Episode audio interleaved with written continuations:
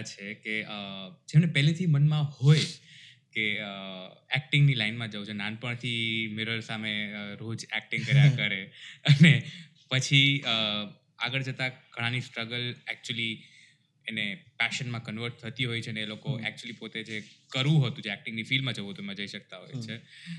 પણ આજના જે ગેસ્ટ છે એમને કદાચ સપનામાં વિચાર્યું ના વિચાર્યું that is a different thing પણ પ્લાન તો કોઈ નહોતો એક્ટર બનવાનો. પછી થિયેટર થયું. પછી ફિલ્મો થઈ વેબ સિરીઝો થઈ.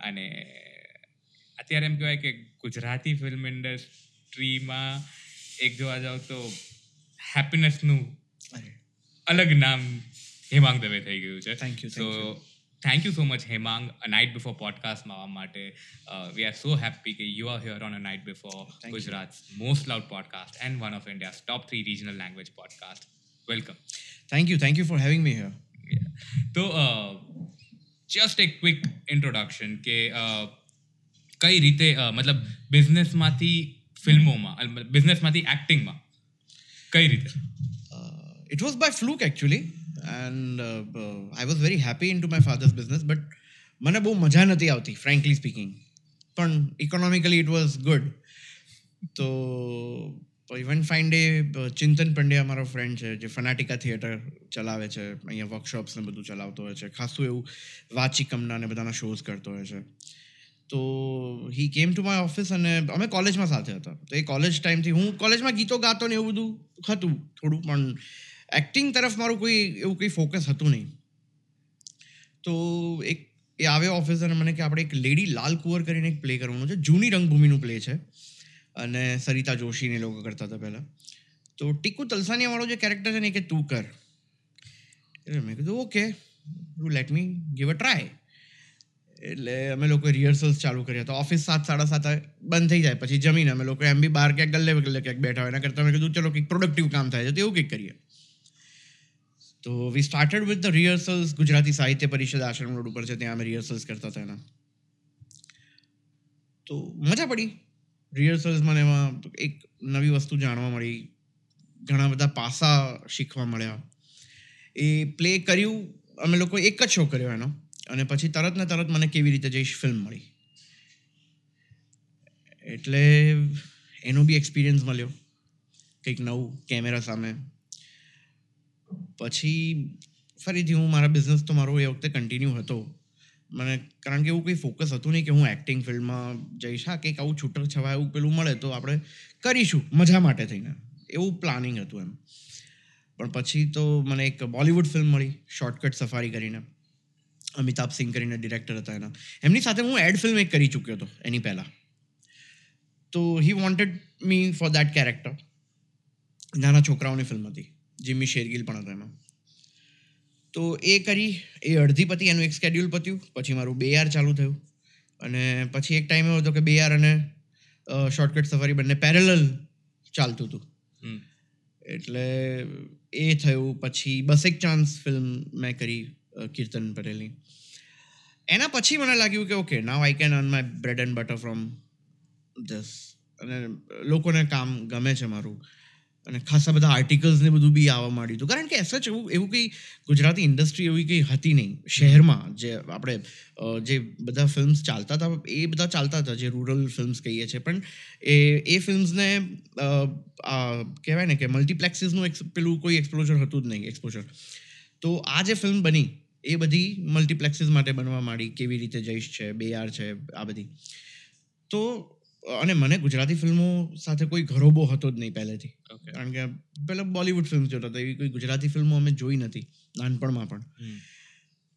તો આખી એક નવી ઇન્ડસ્ટ્રીનું ફોર્મેશન થતું હતું અને કહેવાય ને કે એના પાયનિયરથી જ અમે લોકો પાયાથી જ અમે લોકો એની સાથે જોડાયેલા રહ્યા. તો એનો એક અનુભવ સરસ રહ્યો અને પછી તો ઘણી બધી ફિલ્મો કરી. આ વર્ષે મેં મારી ત્રીસ ફિલ્મો કમ્પ્લીટ કરી ટોટલ તો અને થિયેટર પણ હજુ ચાલુ જ છે. હું અને ઓજસ રાવલ અત્યારે એક પ્લે કરી રહ્યા છે જે કોરોના પહેલાં એનો એક શો થયો હવે એનું પાછું બીજું શોઝ અમે લાઇનઅપ કરી રહ્યા છે. મેરા પિયા ઘર આયા કરીને છે. મેં પણ મેં કમર્શિયલ પ્લે બહુ ઓછા કર્યા છે. મેં એક્સપેરિમેન્ટલ પ્લે વધારે કર્યા છે. અદિતિ દેસાઈ સાથે કસ્તુરબા કર્યું હતું અકુપાર કર્યું હતું ચિંતન સાથે શુકદાન કર્યું હતું. એટલે એવા બધા ઘણા બધા પ્લેસ કર્યા છે મેં. ઓકે તો ટેલેન્ટ અગ્રીડ પણ ક્યાંક લકી રહ્યા એવું કહી શકે હા હા ઓફકોર્સ ઓફકોર્સ એવી કોઈ સ્ટ્રગલ નથી કરવી પડી હા એઝ સચ કારણ કે બ- એમ કહું તો મારું બોડી ટાઈપ અલગ અ, મારું જોનર અલગ એટલે એવી કોઈ એઝ સચ કોમ્પિટિશન ટચવુડ નથી અડી પણ એટલે કહી શકાય લકી કહી શકાય ઓફકોર્સ હમ. પણ હાર્ડવર્ક પણ એટલું કર્યું છે સામે એટલે એવું નતું કે મળી જાય તો હવે ચાલે જે થાય એવું બી એટીટ્યુડ નતો એટલે that is definitely for sure મળવું અને પછી એને ઓનેસ્ટ ન રહેવું ધેટ ઇઝ રોંગ એટલે ઓનેસ્ટી કામમાં દેખાવી હોય તો જ તમે આગળ વધી શકો બાકી તો તમે ના વધી શકો એટલે પણ જે પહેલી સીડી જે કહેવાય કે જે મળવી ક્યારેક કોઈ માટે સ્ટ્રગલ બની જતી હોય છે. એટલે ઘણા લોકો વર્ષો સુધી રાહ જોતા હોય છે ને એ લોકોને એક ચાન્સ નથી મળી શકતો. તો એ કહી શકાય કે એ રીતે હા લકી કહી શકાય. હા પણ હવે ઇન્ડસ્ટ્રી થોડી મોટી થતી જઈ રહી છે એટલે કોમ્પિટિશન પણ વધી રહી છે. અને ઘણું સારું છે. સારું ઓફકોર્સ સારું છે. કારણ કે કોમ્પિટિશન હોય ત્યારે આપણને પણ કામ કરવાની બહુ મજા આવે. બહુ મજા આવે. કારણ કે કોમ્પિટિશન હોય તો જ તમે તમારી જાતને એક પેલામાં મૂકી શકો કે ના હવે મારે આનાથી સારું કરવાનું છે. તો એ જ્યારે ફેસલો લીધો અને કે હવે એક્ટિંગ ફૂલ ટાઈમ બિઝનેસમાંથી શિફ્ટ થઈ જવું છે. રાઈટ એ જ્યારે ઘરે બધાને વાત કરી હશે રાઈટ હા. તો એની પેલાની રાત મતલબ એ આખો પ્રસંગ યાદ છે ઘરે બધાને વાત મને બિલકુલ યાદ છે બિલકુલ યાદ છે કારણ કે એમ મારું ફેમિલી બહુ જ ફોરવર્ડ મને એવું કોઈ પ્રોબ્લેમ નથી ફેમિલીમાં એટલે મારે જ્યારે એ નક્કી કરવાનું હતું કે ભાઈ હું બિઝનેસ છોડીશ અને આ ફિલ્ડમાં આવીશ અને મારા મોમ ડેડ એ વખતે યુએસએ હતા. મારા મોમ ડેડ અને મારી સિસ્ટર એ લોકો બધા યુએસએ શિફ્ટ થઈ ગયેલા હતા. અને મારા દીકરાનો જન્મ થયો એના એક વર્ષ થયા પછી હું આ ફિલ્ડમાં આવ્યો. ઓકે એટલે એ ટાઈમ મારા માટે બહુ જ કપરો હતો. એક બાજુ મારા દાદાને કેન્સર ડિટેક્ટ થયું હતું. તો અહીંયા મારા કાકા પણ કાકા બહુ જ દૂર રહે બોપલ સાઈડ અને હું રહું આશ્રમ રોડ ઉપર. એટલે બધે હોસ્પિટલ લઈ જવા, લાવવા, બધું કામ દાદાનું, મારે કરવાનું, રાત્રે રાત્રે રિહર્સલ્સ કરવાના. એટલે એ બધું મારા માટે બહુ અઘરું હતું એ ટાઈમે એક ટાઈમ સ્પેન એવો હતો કે ઇટ વોઝ મતલબ હું સૂતો જ નહોતો, એવું કહી શકાય. તો એમાંથી બહાર આવ્યો અને પછી મેં નક્કી કર્યું કે હવે હું દાદાનું બધું પતી ગયું. એટલે પછી મેં નક્કી કર્યું કે હવે હું પપ્પાની જોડે વાત કરું આ બાબતમાં. તો my dad was very cool about it કે ભાઈ તને જે ગમતું હોય તું કર મને કંઈ વાંધો જ નથી. But end of the day તારે ફેમિલી સાચવવાનું છે બધું જ છે તો how will you do it મેં કીધું just give me three three years I will prove myself જો ન થયું તો I will get back to in my business કાં તો કંઈક બીજું કરીશું એમ. ડેડ કે સારું તારે કેટલા રૂપિયા જોઈએ? મેં મારે કે રૂપિયો નથી જોઈતો. આઈ હેવ માય સેવિંગ્સ તો કંઈક જરૂર પડશે તો I will ask you but ભગવાનની દયા છે કે ના એવી કંઈ જરૂર પડી. તો he was very cool about it and કેવી રીતે જઈશ પણ એમણે જોયું હતું યુએસએમાં ત્યાં ગાડી. તો હી વોઝ વેરી પ્રાઉડ ભલે એક નાનકડો રોલ હતો પણ કે તને સેવન્ટી એમએમના સ્ક્રીન ઉપર જોઈને બહુ મજા પડી. એટલું એમણે મને કીધું કે I am very proud of you okay fine હું ત્યાં જંગ જીતી ગયો હતો મારી. એટલે પછી તો મતલબ હી નાવ તો મતલબ કે કંઈ કહેવાની મારે જરૂર નથી પડતી. તો he is very happy with that my mom also. પણ એ first experience that was very critical for me કારણ કે દાદાનું એક બાજુનું સાચવવાનું અહીંયા બીજું કોઈ મને કોઈ સપોર્ટમાં નહીં. નવું નવું મેં કામ શરૂ કર્યું હતું થિયેટરનું અને મને કેવું છે કે એક વખત કામનું કમિટમેન્ટ આપી દઉં પછી હું એને લાઇટલી ન લઈ શકું. એ કરવું જ છે એ કરવું જ પડે પછી એમ. એ રીતે જ ભલે પૈસા ઓછા હોય કે whatever it may be પણ એનું હંડ્રેડ પર્સન્ટ મારે આપવું જ પડે. દેટ્સ ઇટ તો તો તમને કહું કે ના કહું, મને ખબર નથી, પણ રિહર્સલ્સ બારેક વાગે પતે, પછી ઘરે આવું અને મારા દાદાને ગળાનું કેન્સર હતું. એટલે એ કશું સોલો નહોતા કરી શકતા. એટલે આખી રાત એમની બાજુમાં તપેલી લઈને ઊભો રહેતો અને એમને લિટરલી બ્લડ જ આવતું એમાં. એટલે હું આખી આખી રાત એમની જોડે એમ ઊભો હતો પછી સવારે માણસ જે રાખ્યો હતો એ આવે, પછી હું ઓફિસે જઉં એ વખતે. એટલે એવી રીતનું મેં ટાઈમ લગભગ બે ત્રણ મહિના એવા મેં કાઢ્યા આખા. તો that was very hard for me કે આમ બધી રીતે સુખ સાહેબી જોયેલી છે, બધું જ. એટલે કહીએ ને કે born with a golden spoon કોઈ જ પૈસાની કે એવી કોઈ કોઈ તકલીફ નહીં. પણ એ જે ટાઈમ હતો મારા માટે કે એક ડિસિઝન મેકિંગ મારા માટે હતું એક બાજુ દીકરાનો જન્મ, એક બાજુ નવું નવું કામ, એક બાજુ દાદાનું, મારું ઘર શિફ્ટિંગ થવાનું હતું એ વખતે. એટલે એટલી બધી વસ્તુઓ મારી પ્લેટમાં હતી ને કે કઈ કેવી રીતે ટેકલ કરવું that was difficult for me પણ ભગવાનની દાદી બધું થઈ ગયું. એટલે now I am sitting here with you અને પહેલી વાર પોતાની સિત્તેર એમની સ્ક્રીન ઉપર જોવાનો એક્સપિરિયન્સ અદ્ભુત. અદ્ભુત. અને મને પોતાની જાતને જોવામાં એટલો બધો ઇન્ટરેસ્ટ નહોતો કે મારી બાજુવાળા જોઈને શું કહે છે ને, એમાં ઇન્ટરેસ્ટ હતો. મારા ફેમિલીવાળાને બધા જે હતા. મારું એક તો ફેમિલી બહુ મોટું. મારા દાદા ને એ લોકો પાંચ ભાઈઓ, એમનું આખું ફેમિલી અને અમે વર્ષો સુધી જોડે એક જ કમ્પાઉન્ડમાં ચાર બંગલા હતા. અમારા બધા એક સાથે જ રહ્યા. એટલે પ્રીમિયરમાં પણ મેં ઘણા બધા ફેમિલી મેમ્બર્સ બધાને તો નહોતા લઈ જઈ શક્યા, પણ ઘણા બધાને હું લઈ ગયો હતો જોવા માટે. And they var so happy કે, અને મને એટલા બધા સરસ આશીર્વાદ મળ્યા છે. ઇવન મારું નાટકનું પહેલું પ્લે હતું, ત્યારે પણ મારું આખું કુટુંબ આવ્યું હતું. અને મારા કાકા હતા, એ પણ બહુ જ આ બધા એકદમ કહેવાય ને કે લિટરેચર સાથે એની સાથે બહુ જોડાયેલા. તો આવા લોકોનું મને જ્યારે બ્લેસિંગ્સ મળે ત્યારે મને એમ થાય કે okay I have done something good now એટલે આ ફિલ્ડમાં આવીને મને તો બધું સારું સારું જ થયું છે. અને હાઉ મચ વર યુ મતલબ તમે કેટલા એક્સાઇટેડ હતા કે આવતીકાલે મારી film very much excited very much excited મને અભિષેક જૈનો ફોન આવ્યો કે ભાઈ અમે રિલીઝ કરી રહ્યા અને પહેલાં તો પ્રીમિયર વીમિયર શું હોય આપણને ક્યાંથી ખબર હોય એટલે કે કલ પ્રીમિयर रखा તો આપકો આના હૈ ફેમિલી કે સાથ साथ ही क्या बात है યાર નવા નવા કપડા વપડા સીસીવડા બધા ગયા પ્રીમિયરમાં મને જોયું ને મજા પડી ફિલ્મ બી સરસ બની હતી overall film it was good film અને પોતાની જાતને જોવાનો એક અનુભવ. પહેલી વાર સેવન્ટી એમએમ પર. I can describe in my words but ખૂબ મજા પડી. તો પ્રીમિયરની આગલી રાતે હેમાંગ દવેની તૈયારીઓ શું હતી? એમની વાઈફ સાથે કપડા! એમની શું વાતો થઈ રહી હતી? એટલે મારી વાઈફ મને કે હું શું પહેરું? મેં કીધું પહેલાં મને તો નક્કી કરો તો હું શું પહેરું? હું તો દેખાવાનું બીજું. કે પછી બધું કર્યું કે આ બધું નક્કી કર્યું કે આવું આવું કપડાં આમ બધું પહેરીશું આમ તેમને તેમ પછી મારી વાઈફ મારી સાથે બેઠી આમ. કારણ કે એને ખબર પડી હતી કે આ એકદમ આમ એક્સાઇટ થઈ ગયેલો છે. એટલે મને કે શાંતિ આમ. તમે દેખાશો જ. હા, પણ મને અલગ એક્સાઇટમેન્ટ તો હોય ને યાર કે કેવી રીતનો સીન થયો હશે. કારણ કે પહેલાં તો હવે તો કેમેરો બી મૂક્યો હોય તો તમને ખબર પડી જાય કે ઓકે, હું આવી રીતે સ્ક્રીન પર દેખાઈશ, આ એંગલથી દેખાઈશ, આ બધું. કારણ કે હવે બધું કેલ્ક્યુલેશન્સ ચાલતા હોય મગજમાં. પણ એ વખતે તો એવું કશું કંઈ ખબર જ નથી કે કેવી રીતે સીન હોય આ છે તે છે I was facing first time camera એટલે મને એવી કોઈ જ ખબર નથી. એટલે એનું એક એક્સાઇટમેન્ટ બહુ જ અલગ હતું. અને સાથે કેનિત દેસાઈ અને દિવ્યાંગ હતો એ સીનમાં અને મારે ગાળ બી બોલવાની હતી પહેલી જ વાર. પહેલી જ પિક્ચર પહેલી પહેલી પિક્ચર અને પહેલી જ ગાળ અને દિવ્યાંગને. એટલે મજા આવી. મને તો it was a wonderful experience અને નર્વસનેસ હતી હા હા ઓફકોર્સ હતી. એ તો હજુ બી હોય છે. હા. એ હજુ બી હોય છે. થિયેટરમાં પણ જ્યારે પહેલો આમ પગ મૂકવાનો હોય ને સ્ટેજ ઉપર આમ વિંગમાંથી આવીએ ને ત્યારે આમ પગ એક સેકન્ડ માટે તો આમ ધ્રુજારી લઈ જ લે. સામે ઓડિયન્સ બેઠું છે યાર. સામે પાંચસો માણસ બેઠા છે. અને ભલે રિહર્સલ્સ કર્યા હોય આ છે તે છે પણ એવું ક્યાંક એવું થાય કે ભૂલી જઈશ તો. આવું થશે તો. એ એ તો જે છે ને એ બહુ ભારે થઈ જાય છે એ વખતે. પગ ઉપાડવામાં. એટલે એ એ રહેવાનું. એ કાયમ રહેવાનું. અને એ રહેવું પણ જોઈએ. એટલે હું એ જ કહેવા જતો એ રહેવું પણ જોઈએ કારણ કે એક એક્ટર એક એક ઇન્ડિવિજ્યુઅલ તરીકે પણ તમારે લાઈફમાં હંમેશા શીખતા રહેવું પડે.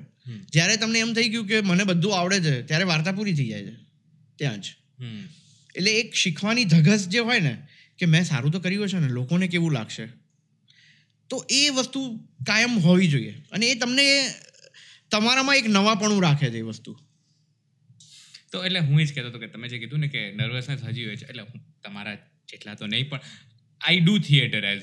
As an actor તો મને ખબર છે કે જે ત્રણ ચાર પ્લેસ કર્યા છે એમાં એના ભલે દસ શો થઈ ગયા હોય પણ હજી અગિયારમો શો જ્યારે હોય અને. કદાચ હેમુ હજાર હજારનું ક્રાઉડ હોય કે કોઈ અમરેલીની અંદર નાનકડું ત્રણસો વાળું ક્રાઉડ હોય પણ એ પેલો જ્યારે પડદો ખુલતો હોય ને તમે જ્યારે એન્ટ્રી લેતા હો ત્યારે જે બધા આમ ઘૂસબમ્સ હોય તમારા હા કે હજી અંદર ઈ ઈ સ્પીડમાં ધક ચાલુ થઈ ગયું હોય કે ઓડિયન્સને મારો ડાયલોગ ગમશે તો ખરી ને. હું ભૂલ તો નહીં કરું ને. ભૂલી તો નહીં જાય અને હું તો ભૂલેલો બી છું સ્ટેજ ઉપર. હા એટલે એટલે ત્રણ ચાર સેકન્ડ માટે ભૂલી ગયો. એવું થયેલું છે? પછી કોઈને ભૂલાઈ ગયું તો આપણે એને કેવી રીતે સપોર્ટ કરવું? અને કાં તો કઈ રીતે છૂછી કરવી? બધું જ- બધું થાય એમ. આની પછી યાદ આવ્યું એક. સો અત્યારે ખાલી હેમાંગ દવેને એક્ટર તરીકે લોકો નથી જોતા. You are also known as the prankster of Gujarati industry તો આ પ્રેન્ક વાળો સ્વભાવ પહેલેથી હતો કે પછી હવે ઇન્ડસ્ટ્રી ઇન્ડસ્ટ્રીમાં આવીને ખાલી ના પહેલેથી હતો. ઇન્ડસ્ટ્રીને હું આમાં કોઈ દોષ નહીં આપું. મારી અંદરની જે વિકૃતિ કહો કે જે કહો. પણ મને ડોગનો અવાજ બહુ સરસ કાઢતા આવડે છે. એટલે એનો એક હું ફાયદો લેતો હોઉં છું. અને મને કોઈકનો પેલું ખુલ્લો પગ દેખાય છે ને આમ તો અમારું પેલું ખબર છે? પેલું પેલા થતું હતું સલમાન ખાનને સોરી અક્ષય કુમારને થતું હતું કંઈક. તો મને એવું થાય કે એના પગે આમ કરીને પછી એવું કરવાનું. એટલે ઇનર ક્વોલિટી છે મારામાં. પણ ઘણા બધાને બીવડાવે છે. ઘણા બધાને. અમે વિડીયોઝ જોયા છે. એટલે મેં કીધું ને જ્યારે તમે આવવાના હતા તમારી આખી ટીમ આમ સચેત થઈને બેઠી કે ધ્યાન રાખજો. ના પણ અહીંયા તો ના થાય કારણ કે અહીંયા કૂતરું આવે ને. અહીંયા ના થાય હા શૂટ ઉપર થયું છે કે ક્યાંક ફરતા હોય આ છે તે છે? હિરોઈનો બીતી બી હોય. એટલે એનો ફાયદો ફાયદો. હા હા. નહીં બટ એક બીજો નાનકડો પ્રશ્ન કે અત્યાર સુધીના રોલ્સ કર્યા. એક બે ફિલ્મોને મૂકીને. મેજર જે ફિલ્મ ઇન્ડસ્ટ્રી લાઈન છે અથવા ફિલ્મ લાઈન જે રહી છે અથવા વેબ સિરીઝની લાઈન રહી છે એમાં કોમેડી રોલ્સ રહ્યા છે. મેજર એક. મેજર હા. એટલે એવું કહી શકે કે મારું જોનર જે છે એ કોમેડી છે યા તો ટાઈપકાસ્ટ થવાનો ડર રહે? મને ટાઈપકાસ્ટ થવાનો ડર હતો યસ ઓફકોર્સ પણ મને એક એ પણ છે કે ગુજરાતી ઇન્ડસ્ટ્રીમાં જે ફિલ્મો બની રહી છે એ સારા એવા લેવલ ઉપર બની રહી છે. લોકો એક્સપેરિમેન્ટ કરવા માટે તૈયાર છે. પ્રોડ્યુસર્સ હોય ડિરેક્ટર હોય. તો મને એ ખબર હતી કે ક્યારેક ને ક્યારેક તો મને ચાન્સ મળશે જ. મને એવું હતું કે હું ટાઈપકાસ્ટ થઈ જઈશ કે હવે કોમેડી જ રોલ્સ મળશે. મને એનો વાંધો બી નહોતો ઇનફેક્ટ પણ એઝ એન એક્ટર તમે ત્યાં ડેડ થઈ જાઓ છો. કે આ માણસ ખાલી કોમેડી જ કરી શકે તો મારે એ નહોતું જોઈતું. કે હું એક્ટર છું યાર હું ઇમોશનલ બી કરી શકું છું હું રોમાન્સ બી કરી શકું છું હું નેગેટિવ બી કરી શકું છું. તો એ હમણાં મેં ટાઈપકાસ્ટ જસ્ટ તૂટશે હવે. મેડલ કરીને એક ફિલ્મ આવી રહી છે અમારી. એમાં I am doing a negative lead. એમ તો ઓકે બોસમાં પણ મારું નેગેટિવ છે. બે આરમાં પણ મારું નેગેટિવ છે. કોમેડી નથી. એટલે હા એટલે એમ તો મેં પ્રૂવ કરેલું છે કે હું ખાલી કોમેડી નથી કરી શકતો.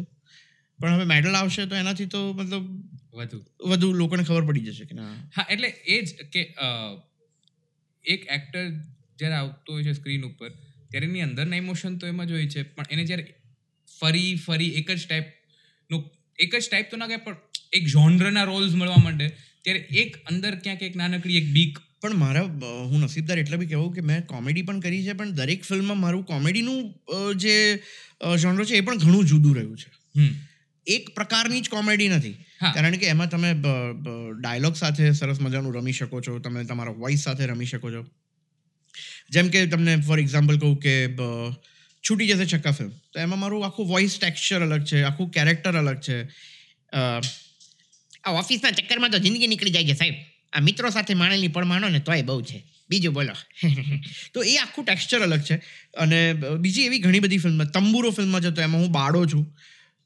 અને એની ઉપર આખી કોમેડી છે. એટલે દર વખતે એવું બી નથી હોતું કે તમારે કોમેડી કરવી પડે છે અને લોકો હસે જ અમુક કેરેક્ટર જ તમારું એવું હોય કે લોકો હસે જ. તો મને એ બધા બહુ જ અલગ અલગ કિરદાર નિભાવવા મળ્યા. તો એના માટે પણ હું નસીબદાર છું એમ તો જોવા જઈએ કે એકમાં એક રોલ નથી કર્યા કોઈ દિવસ. નેવર એમ. કોમેડી છે પણ એની અંદર વેરાયટી એમાં પણ વેરાયટી છે. ઓકે અને કોઈ ફિલ્મ અથવા કોઈ પ્રોજેક્ટ લ્યો છો? ત્યારે કયા કયા પેરામીટર્સ જોઈને, વિચારીને એક્સેપ્ટ કરો છો પ્રોજેક્ટ એક તો રાઇટર કોણ છે. કારણ કે મને મારા ડાયલોગ સાથે હું રમતો હોઉં. મને એટલે કહું છું, મેં તમને હમણાં આપણે ઇન્ટરવ્યૂ ચાલુ થાય એને પહેલાં જ કીધું કે હું મારું એક હોમવર્ક કરું છું, જે હું થિયેટરમાંથી શીખ્યો છું કે કેરેક્ટર સ્કેચ બનાવું હું મારું પોતાની જાતનું. ભલે એ ફિલ્મમાં નથી, ભલે એ ફિલ્મમાં મારી, મારા મા બાપનું કેરેક્ટર નથી દેખાડવાના, મારું ફેમિલી બેકગ્રાઉન્ડ નથી દેખાડવાના, પણ એ મારે મારી રીતે નક્કી કરવું પડે કે મારું ફેમિલી બેકગ્રાઉન્ડ કેવું છે, મારું સોશિયો કલ્ચર કેવું છે, મારું ઇકોનોમિકલ કલ્ચર કેવું છે, મારા મા બાપ કઈ રીતે રહેતા હશે, હું બંગલામાં રહું છું, ફ્લેટમાં રહું છું, ઝૂંપડીમાં રહું છું, તો એનાથી તમારું એક કેરેક્ટર બિલ્ડઅપ થાય અને એ સ્ક્રીન ઉપર દેખાય. તમારી બોડી લેંગ્વેજ તમારું વોક તમારું ટોક તમારો કોન્ફિડન્સ લેવલ કેવો છે એ બધું એના, એ મારું જે હોમવર્ક કરું એના આધારે હું પછી નક્કી કરું. કે આ કેરેક્ટર કેવી રીતનું હશે? જેમ કે ફોર એક્ઝામ્પલ છૂટી જશે છક્કાનું કહું તો, છૂટી જશે છક્કામાં એક એવું કેરેક્ટર કે જે લગભગ ઘરની બહાર જ નથી નીકળતું, કે સોસાયટીની બહાર તો એ જિંદગીમાં નથી ગયો. એટલે મેં એમને કીધું કે હું માત્ર ને માત્ર નાઇટ ડ્રેસ પહેરીશ. કે આ માણસ સવારે ઉઠીને નાહી ધોઈને પણ નાઇટ ડ્રેસ જ પહેરે છે. એ બહાર જતો જ નથી. એને કંઈ કામ જ નથી કોઈનું. એ બહુ બહુ તો આડોશ પડોશમાં જશે પંચાયત કરશે ચંચુપાત કરશે. એના ફ્રેન્ડના બેડરૂમમાં બી જઈને બેસી જશે. એ બધું આપણું જ છે ને. એવી રીતો. એટલે એવું કેરેક્ટર છે. તો મને એ બધું કરવાની બહુ મજા પડે. તો એના માટે એક હું એમ જોઉં કે ડિરેક્ટર ઓપન હોવો જોઈએ. અમારો દુર્ગેશ તન્ના છે કે he was very much open for all the things કે હું એમને કહું કે આ હું સજેસ્ટ કરું એમને કે આવી રીતનું આપણે કંઈક કરીએ મજા આવશે એમ. તો હવે એમને લાગે તો કે હા ફાઇન મજા આવશે. કંઈક નવું લાગશે. તો એ મને એક ઓપનનેસ જરાક મને જોઈએ મારા મને મજાથી કામ કરવા માટે. બાકી તો જે લોકો કે એ પ્રમાણે કરવાનું છે એમાં તો કોઈ સવાલ છે જ નહીં. તો હું પહેલાં રાઇટર જોઉં ડિરેક્ટર જોઉં કેવી રીતનું છે શું છે શું નહીં. મેઇનલી પછી બજેટ પણ બહુ સારું કામ કરતું હોય છે. ઘર ચલાવવાનું. એટલે મારો એ પ્રશ્ન આવશે. અચ્છા. એટલે એવી એક ફેક્ટર છે. ક્યાં શૂટ થવાનું છે? ગરમી કેવી છે? એ બધું ડન અને ક્યારેય ખાલી પૈસા માટે કોઈ પ્રોજેક્ટ કર્યો છે? હા. કરવા જ પડે ભાઈ. કારણ કે અત્યારે ઇન્ડસ્ટ્રીમાં કેવું છે કે તમને કંઈ ડેલી શૂટ નથી મળવાના. એટલે એવું ગમે ત્યારે વેક્યુમ બી આવી જાય કે ભાઈ બે મહિના કંઈ કામ નથી. તો તમારે એવા અમુક કામ લેવા પડે કે જે માત્ર ને માત્ર પૈસા માટે વ્યવસ્થિત પૈસા માટે હા. કરવા પડે. ઓફકોર્સ જેમ કે કોરોના કાળ પત્યો પછી જે શૂટ આયા એ કરવા પડે. કારણ કે બે વર્ષનું વેક્યુમ હતું દોઢ વર્ષનું ઓલમોસ્ટ એટલે એ કરવું પડે. નહીં તો કોઈ બી- છે. ટ્રુથ છે જો after all it's our business it's a business right એટલે તમે ગાલ પેલું તમાચો મારીને પણ ગાલ લાલ રાખવો જ પડે તમારે. એ વાત છે. ચોખ્ખી વાત. અને એના માટે અને બધા જ કરે છે યાર. આજે બોલિવૂડમાં બી મોટા મોટા સ્ટાર લોકો છે એમના ખર્ચા કાઢવા માટે બી અમને ફિલ્મો તો કરવી જ પડે. આપણને એમ થાય છે કે ઓકે આટલો મોટો સ્ટાર છે પણ એના બી ખર્ચા તો છે જ ને ભાઈ. એટલે આપણને ખબર પણ હોય કે આ. પ્રોજેક્ટ નહીં ચાલે. સો ટકા. નામ નથી અપાયા. નહીં માગું. ઇન્ટરવ્યુ પછી કહીશ. એટલે હા દેટ ઇઝ ધ રિયાલિટી ઘર ચલાવવાનું બધાને છે. સો ટકા. અને પછી હવે નેક્સ્ટ ક્વેશ્ચન કે ઇન્સ્ટાગ્રામનું ભૂત અને લાઈવનું ભૂત કઈ રીતે લાગ્યું? આ ભૂત માત્ર ઇન્સ્ટાગ્રામ સુધી નહોતું. આ ભૂત પહેલા ફેસબુકે લગાડ્યું હતું. હું ફેસબુકમાં બી ઘણી વાર લાવ્યો. એટલે મારું લાઈવ જે આવવાનું મને બેઝિકલી આવા ઇન્ટરવ્યૂઝ છે એટલે નથી કહેતો. પણ ઇન્ટરવ્યૂઝ કરવા મને લોકો સાથે વાતો કરવી લોકો સુધી વાતો પહોંચાડવી એમની વાતો નવી સાંભળવી મને બહુ મજા આવે. એટલે હું લગભગ રેગ્યુલર લાઈવ લગભગ ચારેક વર્ષથી જઉં છું. એવું નથી કે કોરોના કાળથી જ જઉં છું એવું નથી. પણ ચારેક વર્ષથી મને જ્યારે ટાઈમ મળે ત્યારે હું લાઈવ જઉં લોકો સાથે વાતો કરવું આ છે તે છે એક તમારો રેપો બિલ્ડઅપ થાય એમની સાથે. રાઈટ એટલે મારું લાઈવ અત્યારે એમ જોવા જઈએ તો ડેલી સોપ જેવું છે. અને લોકો મને એમના ઘરનો એક સદસ્ય જ ગણે છે. એટલું જાણે છે એ લોકો મારા માટે મારા વિશે. અગ્રી રાઈટ તો હું એમની બહુ જ ક્લોઝ છું. અને મને મજા આવે છે યાર એમની સાથે વાતો કરવાની નવી વાતો શેર કરવાની એમની પાસેથી કંઈક સાંભળવાની. રોજ નવું નવો ટોપિક ઉપર વાત થતી હોય. લોકડાઉનમાં તો હું ને ઓજસ બાર સાડા બાર વાગે ચાલુ કરીએ લાઈવ તો સવારે છ છ વાગ્યા સુધી. અને કોઈ હલે નહીં સાહેબ. જોયેલું છે. એટલે મજા આવે લોકો સાથે વાતો કરવાની. એટલે લાઈવ બાકી બીજું કોઈ એવું કંઈ એમાં મને કંઈ ઇન્સ્ટાગ્રામ પૈસા નથી આપતું એમાં. આપવા જોઈએ જોકે પણ નથી આપતું એટલે એવું છે. એટલે ઘણી વાર કદાચ આગળ પાછળ થયું હોય ટાઈમિંગમાં તો અમે લોકો જો નાઇટ આઉટ કરતા હોય ને અમે લોકો હેમાંગભાઈ લાઈવ નથી આવ્યો નહીં આજે? હા મને મેસેજીસ આવે લિટરલી અમુક લોકો એવા છે કે જે વહેલા સુઈ જવા વાળા હોય નવ સાડા નવ દસ વાગે એ લોકો બાર સાડા બારનો એલાર્મ મૂકે મારા લાઈવ માટે. મને એવા મેસેજીસ આવેલા છે. અને રોજ લગભગ બાર સાડા બાર થાય એટલે મને ત્રણ ચાર મેસેજીસ તો આજે આવવાના જ લાઈવ તો અમે જાગીએ. નહીં કાલ સવારે અમારે ઓફિસ જવાનું છે. મેં કીધું સુઈ જા ભાઈ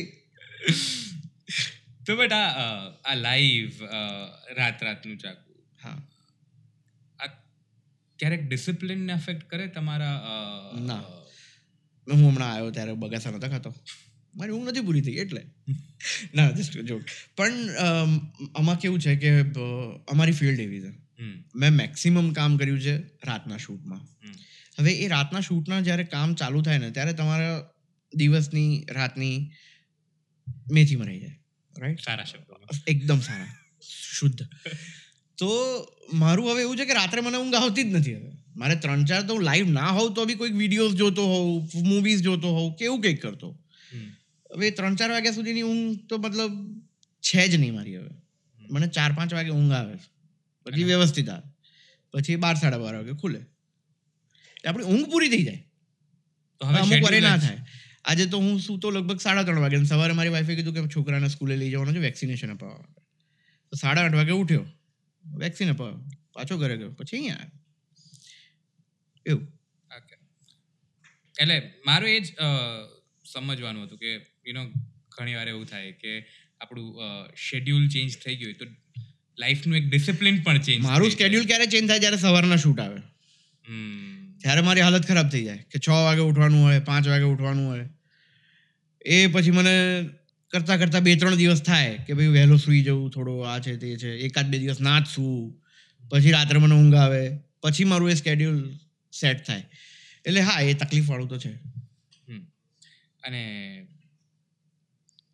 હવે આગળ ઓલરેડી ફિલ્મોને એ બધું તો થઈ રહ્યું છે. આગળ કોઈ એવું આમ ગોલ કેવું કંઈ ખરું? કે અથવા કોઈ એક્ટરને આપણે you know we always look up to someone of course of course right તો આ જે લેવલે છે એ લેવલ પર પહોંચવું છે. રાઈટ અથવા આમના જેવું સારું કામ કરવું છે. લેવલ વેવલ મારા માટે બહુ કંઈ બહુ મહત્વના નથી. પણ સારું કામ કરવું છે. અને કરતા જ રહેવું છે. મારો એ છે કે કામ કરતા જ રહેવું છે. સરસ મજાનું. મને એક રોલ કરવો છે જે મારો ડ્રીમ રોલ છે. સંજીવ કુમાર અને જયા ભાદેરુનું એક ફિલ્મ હતું જેમાં બંને હસબન્ડ વાઈફ મૂંગા બેરાવે છે. કોશિશ કોશિશ. એ રોલ મારે કરવો છે. એટલે I would love to do that kind of emotional role also અને સંજીવ કુમાર ગોવિંદા મારા બહુ જ ગમતા કાદર ખાન સાહેબ જોની લીવર સાહેબ. તો આ બધા મારા બહુ ગમતા કલાકારો છે. એટલે એમના જેવું ક્યાંક થવાની એમની હરોળમાં તો નહીં પણ એટલીસ્ટ એમની હરોળની નીચે ક્યાંક હેમાંગ દવે નામ બોલાય એવું કંઈક ગોલ ખરો એવો. ઓકે અને આ પ્રશ્ન અમે ઘણા એક્ટર સોરી ઘણા ગેસ્ટને પૂછ્યો છે. લાઈફમાં અત્યારે આ લેવલ પર પહોંચ્યા પછી કોઈ એવું રંજિશ કોઈ મતલબ અફસોસ? રંજિશ સહી. ના રંજિશ ને એવું કશું નથી. હું નથી બહુ મટીરિયલિસ્ટિક માણસ. જે મળે ચાલે એવું કંઈ પેલું હાર્ડ એન્ડ ફાસ્ટ એવું કશું જ નહીં. કોઈ જ રંજિશ નથી. અને કારણ કે આઈ નેવર લુક બેક મને પાછળ જે થઈ ગયું એ થઈ ગયું. હવે એમાં તમે કંઈ જ નથી કરી શકવાના. એ તમારી પાસે કોઈ ઓપ્શન છે જ નહીં. રંજિશ રાખવાનો પણ કોઈ તમારી પાસે ઓપ્શન નથી એઝ સચ ક્યાંક એવું થાય કે આવું કંઈક થયું હોત તો. પણ એ તો તોતેર મણનો છે. ક્યાં મેળ પડવાનો છે? એટલે ના કોઈ રંજિશ નથી. બટ ભગવાનને એવી પ્રાર્થના કે ભાઈ સારું કામ કરી શકીએ એવી ક્ષમતા આપણને આપે અને લોકોનું ભલું કરે. બસ દેટ્સ ઇટ અને બહુ પર્સનલ સવાલ છે અને બહુ સબ્જેક્ટિવ સવાલ છે. પણ how do you feel you are as a father his my life યાર his my love my kid Vansh એનું નામ છે. એટલે એના માટે તો કંઈ પણ યાર જાન આપી દઉં. એનો જન્મ થવાનો હતો ને એ રાત પણ મારા માટે એટલી જ અઘરી હતી. I think that was the most difficult night for me મારી વાઈફને જ્યારે ડિલિવરી માટે લઈ ગયા અમે લોકો હોસ્પિટલમાં અને that was night of nine nine nine નવમી તારીખ નવમો મહિનો અને બે હજાર નવ ડૉક્ટરે કીધું કે આપણે હજુ બી રાહ જોઈએ.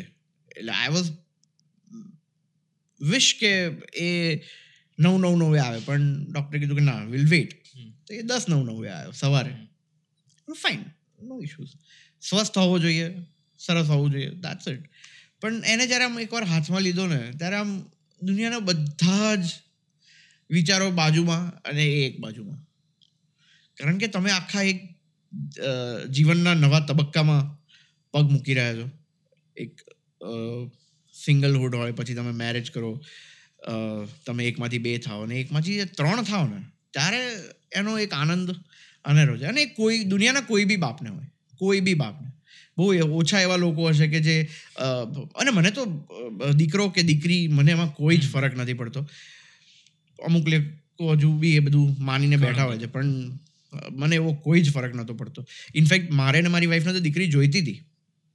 કે દીકરી આવી હોત તો હું એને આમ ફ્રોક પહેરાવત ને આમ પીનો નાખત ના અંતે બધું. મેં તું આને કરી લે જ્યાં સુધી નાનો છે ત્યાં સુધી કર. But he is a wonderful child wonderful child મતલબ very well discipline and all credit goes to my હમ. એમાં હું એક બી ક્રેડિટ નહીં લઈ શકું.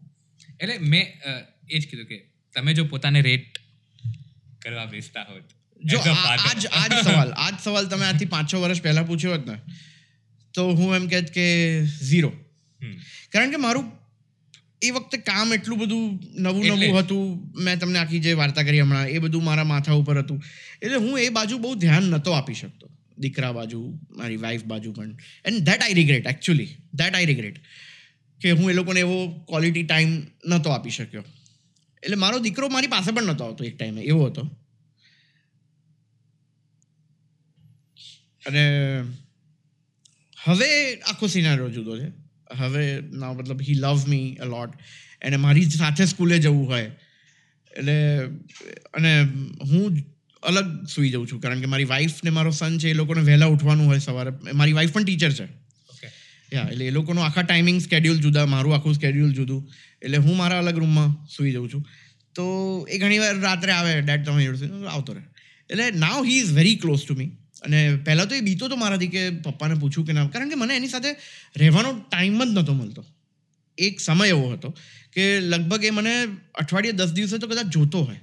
કારણ કે હું યુએસ ટૂર પર ગયો હોઉં કે ક્યાંય પણ ગયો હોઉં, તો હું બે બે મહિના, ત્રણ ત્રણ મહિના ના હોઉં અમદાવાદમાં તો એવો બહુ ખાસો એવો સ્પાન ગયો મારી લાઈફમાં પણ now we are good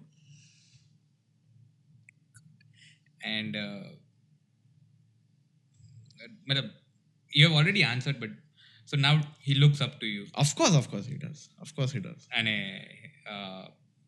એમને એક્ટિંગ ફિલ્ડમાં આવવાનું જરા એને એક્ટિંગ ફિલ્ડમાં નથી આવે. એને એક્ટિંગ ફિલ્ડમાં તો જરાય નથી મતલબ એને હું કહું ને કે બોલિવૂડમાંથી કોઈ એક્ટર આવ્યું છે અમદાવાદમાં ચાલ આપણે મળી આવીએ તને મળો.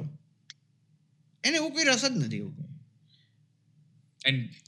And somewhere in somewhere mind your mind also feeling કે એને કદાચ ક્યાં ઇન્ટ્રોડ્યુસ કરવાની ઈચ્છા ખરી? ના હું એવું બધું નથી માનતો હજુ. એટલે મેં એ છૂટી જશે ચક્કામાં એણે એક રોલ કર્યો હતો.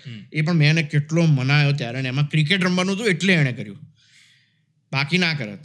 અને મારી વાઈફ વેરી ક્લિયર છે કે એનું ભણવાનું ના પતે ત્યાં સુધી મારે એને કશું કારણ કે એને ઘણી બધી ઓફર્સ આવે જ છે એડવર્ટાઇઝિંગની ના આ ને ઘણું બધું આવે છે એને ઓફર્સ પણ ના અત્યારે નહીં. કારણ કે મેં જોયા છે અમુક ચાઇલ્ડ એક્ટર્સનો આખો એટીટ્યુડ બદલાઈ જાય છે. એમનું નાનપણ છીનવાઈ જાય છે. એક વખત પૈસા જોઈ લે ને મા બાપ કે મારો છોકરો કમાઈ શકે છે, આ છે, તે છે. પછી એના સ્કૂલના ફ્રેન્ડ સાથે, એના આજુબાજુના વિસ્તારના દોસ્તો સાથે એ આખો અલગ રીતે જ બિહેવ કરતો હોય છે. મેં જોયેલું છે આ વસ્તુ.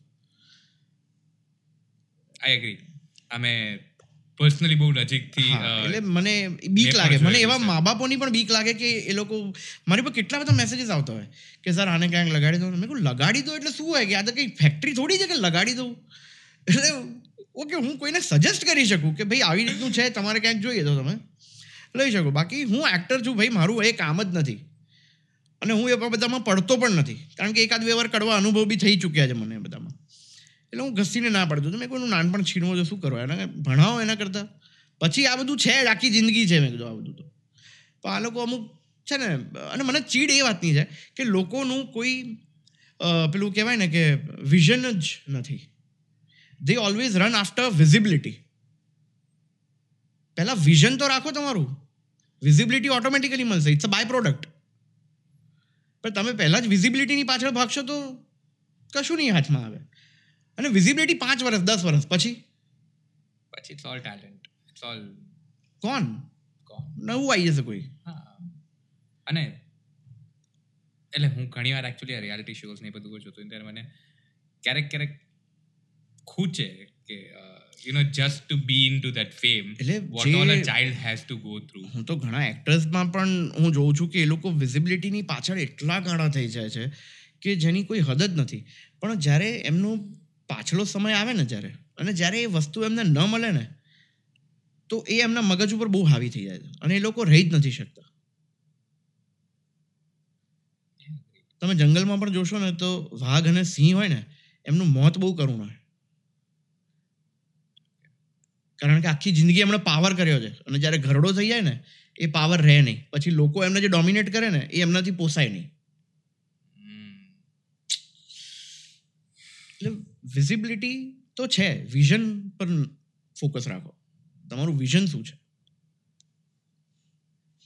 એન્ડ એ વસ્તુ બહુ ઇમ્પોર્ટન્ટ છે કે લોકો જસ્ટ એક ક્યારેક ફેમ અથવા મની છે ક્યારેક માથે ચડી જાય. એની લીધે જે રિયલ રસ્તે એ લોકોને જવાનું છે કે તમે એક એન્ટરટેનમેન્ટ ફિલ્ડમાં છે. આપણે બધા એન્ટરટેનમેન્ટ ફિલ્ડમાં છે ઓફકોર્સ રાઈટ લોકોને એન્ટરટેન કરવા that is but that is my job that is my job I am getting paid for that right that is my job. હું ભગવાન છું જ નહીં. કોઈ બી એક્ટર ભગવાન છે જ નહીં. એ તમારે એક એન્ટરટેનમેન્ટ પૂરું પાડે છે. એના ઇમોશન્સ જે છે જે કેરેક્ટરના ઇમોશન્સ છે એ તમારા સુધી પહોંચાડે છે. ભગવાન ના બનાવો. તમે એમના ફેન છો. તમારે એમના માટે કંઈક કરવું છે એમને ગિફ્ટ આપવી છે દેટ ઇઝ ઓકે પણ એનાથી વધારે પછી કશું જ ના હોય. એટલે એમની પાછળ ગાંડા ના થઈ જવાય. સો ટુ આસ્ક યુ પોતાની જાતને ગ્રાઉન્ડેડ રાખવા માટે અથવા પોતાની જાતને કામ રાખવા માટે ગ્રાઉન્ડેડ મતલબ- શું કામ હવામાં ઉડું? પણ મેં એવું કશું કર્યું જ નથી. હું સોસાયટી માટે કંઈ કરું ત્યારે હું હવામાં ઉડીશ. હું આપણા દેશ માટે કંઈક કરીશ તો હું હવામાં ઉડીશ. આ દેશમાં ઈગો રાખવાનો હક છે ને ખાલી સોલ્જર્સને છે. કોઈ પણ દેશમાં. કોઈ એક્ટર નહીં પોલિટિશિયન્સ નહીં કોઈ જ નહીં. તમે કોણ છો? કોઈ જ નથી. જે માણસ સોસાયટી માટે સારું કરતો હોય હા, ઓકે. એને ઈગો રાખવાનો હક છે. રાખો. બાકી તમે પૈસા કમાવો છો, ઘરે લઈ જાઓ છો, તમારા પરિવારને સુખી રાખો છો, એ બધા કરે છે. કૂતરા બી કરે છે. પક્ષીઓ બી કરે છે. એમાં શું ઈગો રાખવાનો? કોઈ ઈગો રાખવાની જરૂર જ નથી. પૈસા બધા કમાય છે. અરે એક્ટરો કરતાં બી અમુક બિઝનેસમેન વધારે પૈસા કમાય છે. જે ફેમસ નથી. તો ઈગો રાખશે? શેના માટે ઈગો? હા સોસાયટીમાં એ દાન પુણ્ય કરતો હોય કે એને કોઈકને હોસ્પિટલો બંધાઈ હોય મફતમાં સેવા કરતા હોય તો ઈગો રાખો. તમે પાંચ માણસને જીવાડ્યા તો ઈગો રાખો. પણ એવા લોકો સૌથી ઓછો ઈગો રાખીને બેઠા હશે. એ લોકોને ઈગો હોય જ નહીં. હા. જો ઈગો હોય તો એ કરી જ ના શકે. તકલીફ જ એ છે. જેનામાં દેવાની એ ઈગો રાખે જ નહીં એ લોકો ઈગો રાખી જ નથી. શકતા. એને ફેર જ ના ફેર જ ના પડે. તો હું મારું કામ કરું છું પૈસા કમાઉં છું ઘરે લઈ જાઉં છું. મને ઈગો રાખવાનો કોઈ સવાલ જ નથી ઊભા થતો.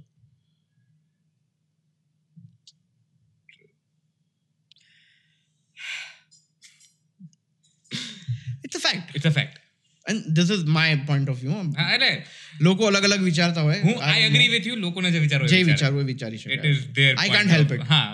અને આપણે બધાને ક્લેરિટી આપવા બેઠા હું શું બોલું છું એના માટે હું રિસ્પોન્સિબલ છું? લોકો જે સમજે છે એના માટે હું રિસ્પોન્સિબલ છું જ નહીં. અને એ ક્લેરિટી આપવાની આપણે કોઈ જરૂર પણ નથી. કારણ કે હું કોઈને ક્યાંય નડ્યો નથી. ધેટ્સ ઇટ ધેટ્સ ઇટ મારા પણ ક્વેશ્ચન જ વધી ગયા છે ને આઈ મારે બીજી કોઈ વાત નહીં મારે આ જ વાત ઉપર એન્ડ કરવું છે. Because this is a very true fact જે મને ગમી છે. રાઈટ અને I will add one thing as well કે ઇન્ડસ્ટ્રીમાં લોકો ધારો કે મારું કોઈ હોર્ડિંગ લાગ્યું હોય રાઈટ એ લોકો જોઈને એટલું બધું આમ પેલું કરે ને કે યાર આપણું બી જોઈએ. આપણું બી હોવું જોઈએ. ઓકે ફાઇન પણ મને એટલા બધા ફોન્સ આવે કે સર મારે એક્ટર બનવું છે. મને તમે આમની જોડે મળાવી આપો. મેં એ મારું કામ નથી એ કાસ્ટિંગ ડિરેક્ટરનું કામ છે. મને ઇન્ટરવ્યૂમાં ગયો હોઉં કે ક્યાંય બી ગયો હોઉં તો મને પૂછે કે સર એક્ટિંગ માટે શું કરવું પડે? મેં કહું તમારા ઘરમાં પૈસા પડ્યા છે? તો એક્ટિંગ કરજો. તમારા મા બાપ સુખી છે? તમારી પાછળ પૈસા ખર્ચી શકશે? તમે પાંચ વર્ષ નહીં કમાવો તો એ જીવી શકશે? તો આ લાઈનમાં આવો. નહીતર ભૂલથી બી ના આવતા. તમારા મા બાપ રઝળતા હશે ને એ પાંચ વર્ષ રઝળશે ને મરી જશે. અને તમે કંઈ જ નહીં કમાઈ શકો. આ બધું અહીંયા છે. નસીબ હાર્ડવર્ક બધું જ કામ કરે છે. માત્ર હાર્ડવર્ક કરવાથી કાંઈ જ નથી થતું. લોકો એક એક પિક્ચરમાં ફેમસ થયા છે. અને લોકો પચીસ પચીસ ત્રીસ ત્રીસ ફિલ્મો કરીને બી એટલા ફેમસ નથી થતા. એટલે આ બધું નસીબનું કામ છે. પણ ફર્સ્ટ તમારું ફેમિલી ફેમિલીને દુઃખી કરીને આ ફિલ્ડમાં આવશો તો તમને કંઈ જ નહીં મળે. તમારું ઇકોનોમિકલ સ્ટેન્ડર્ડ થોડું હોય વ્યવસ્થિત અને તમે તમારા મા બાપની પરમિશન લઈને આવો તમારી તાકાત હોય પાંચ વર્ષ બગાડવાની તો આ ફિલ્ડમાં આવો. યુઆર મોસ્ટ વેલકમ હા એટલે ઘણા લોકોને એવું હોય ને કે આ છે હું બિટર ટ્રુથ છે. હું અને મને એ કહેવામાં કોઈ વાંધો બી નથી. એટલે એવું ને ઘણાને એવું હોય કે હું તો અમદાવાદ પહોંચીશ એટલે મને તો મારી બધા રાહ જોઈને બેઠા છે. ઇવન મુંબઈ? મુંબઈ જઈને મારી બધા રાહ જોઈને બેઠા છે. મને કેટલા લોકો કહે છે કે તું મુંબઈ આવી જા. પણ મારું એ ફોકસ જ નથી. મને કામ મળશે તો હું જઈશ. મારે સ્ટ્રગલ કરવું જ નથી. મેં પહેલેથી ક્લિયર કરેલું હતું મારા મગજમાં વાત. હું સ્ટ્રગલ કરવા માટે જન્મ્યો જ નથી બોસ મારે નથી જ કરવું. અને કન્ટેન્ટ છે કન્ટેન્ટ છે સેટિસ્ફાઈડ છું. મને કંઈ મારે એવા કરોડો રૂપિયા બી નથી કમાઈ લેવા. હું મારા પરિવારને સુખી રાખું છું. દેટ્સ ઇટ મારા માટે બહુ છે. બાકી ભગવાનનું આપેલું વડીલોનું આપેલું બહુ છે. એટલે આ બધું બહુ પચાવવું બહુ અઘરું છે. પણ હું બ્લન્ટલી કોઈ પણ હોય ને હું કહી દઉં. કારણ કે મારે એમની પાસેથી કોઈ પાંચ રૂપિયા લેવાની મારી કોઈ આશા એવી હોતી નથી. એટલે હું જે હોય ને એ ફેક્ટ ટ્રુથ એમના મોઢા ઉપર જ કહી દેતો. અને રિયાલિટી ચેક ઘણા એ હોવું જોઈએ. એ પોતાને હોવું જોઈએ. સામેવાળો કરાવે એની રાહ ના જોવાની હોય. એ પોતાને હોવું જોઈએ. પણ એટલે હું એટલે કહું છું કે ઘણા લોકોને એક એક્સપિરિયન્સ માણસ પાસેથી ક્યારેક રિયાલિટી ચેક મળે નહીં પણ એના માટે પણ જરૂરી હોય છે. એટલી રાબી શું કરવો જોઈએ તમારા જીવનમાં? એટલા વર્ષો બગાડવા. એ તો છે. જરૂર. કારણ કે તમે એક્સપિરિયન્સ માણસને મળતા મળતા તમને બે ત્રણ વર્ષ થઈ જાય. ઘણી વાર થાય ને? થાય. સો એ સો ટકા થાય. તો એ બધું શું કરવા તમારે એટલું રાહ જોવી છે. તમને તમારા ઘરની પરિસ્થિતિ ખબર છે તમારા મા બાપની હાલત ખબર છે તમારા ઘરમાં નાનો ભાઈ હોય નાની બહેન હોય કોઈ પણ હોય તમને એની હાલત ખબર છે. આજ પછી તમારે માણસ તરીકે તમારે એ જ વિચારવાનું કે આજથી પાંચ વર્ષ પછી હું ક્યાં હોઈશ? જો હું આ લઈશ તો. અને જો હું જોબ કરીશ તો હું ક્યાં હોઈશ? એટલીસ્ટ પાંચ પૈસા વધારે હશે?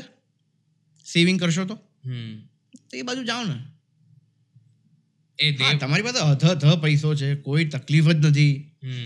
લાઈફના પાંચ વર્ષ ગયા તો એ કોઈ વાંધો નથી. મોસ્ટ વેલકમ ટેલેન્ટ હોય તો. ટેલેન્ટ હોય તો. ધેટ ઇઝ ઓલસો ઇક્વલી એ પણ પાછું એક રિયાલિટી ચેક છે. રિયાલિટી ચેક છે. કારણ કે ઘણા પાસે પૈસા મને મેસેજ આવે સર હું સખત સુપર એક્ટર છું મેં કોણે નક્કી કર્યું? એ તો મેં એટલે એક્ટર સારો હોય કે એવોર્ડ્સથી જ નક્કી નથી થતું? ઓફકોર્સ પણ અને આજકાલના લોકો બી મેં જોયા છે યાર. લોકો છે ચણાના ઝાડ ઉપર ચડાવે એવાનો. પથ્થર ફાડી નાખી તમે તો. એટલે પણ નથી કર્યું એવું કશું. મને ખબર છે. જે ચણાના ઝાડ ઉપર ચડાવે લોકો બટરિંગ આ હા હા ક્યાં બાત હે? પછી એમાં આવા લોકો બિચારા ફસાઈ જતા મને પેલા કીધું ને એટલે આપણે હવે પથ્થર ફાડી નાખીશું. પછી સીધું એમ જ જાય કે હવે તો નેક્સ્ટ યુનો અવોર્ડ વખતે મને જ બેસ્ટ ડેબ્યુટન્ટનો અવોર્ડ મળશે. સુધી પહોંચી ગયો રાત્રે સપનામાં તો ના બટ છે એવા એવા ઘણા મિત્રો. બહુ બહુ બહુ. ઘણા મિત્રો હોય છે એવા. અને જે તમે પૈસાની વાત કરીને કે ટેલેન્ટ હોય કે ના હોય પછી એમ કે પૈસા છે તો ખુદ કી પિક્ચર બનાતે ખુદ હી એક્ટર ખુદ ડિરેક્ટર ખુદ રાઇટર કરેક્ટ છે લોકો કરેક્ટ છે લોકો. એમાં કોઈ વાંધો બી નથી સી હમ. એમાં કોઈ જ વાંધો નથી. તમારી પાસે પૈસો હોય તમે ગમે તે કરી શકો છો. બીજાને નુકસાન ના પડે ત્યાં સુધી. બાકી તો મોજ જ છે જીવનમાં. અને મોજને કન્ટિન્યુ રાખીશું છે. Course. બટ આજે એપિસોડને આરામ આપીએ.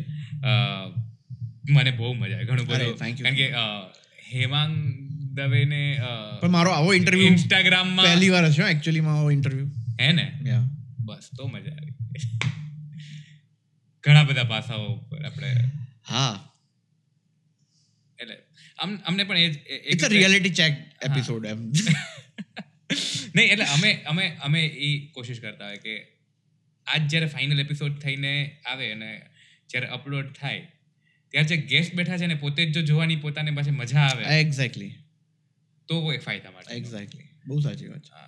કારણ કે અમે તો અમારું કામ છે એટલે જવાના જ છે. નથી.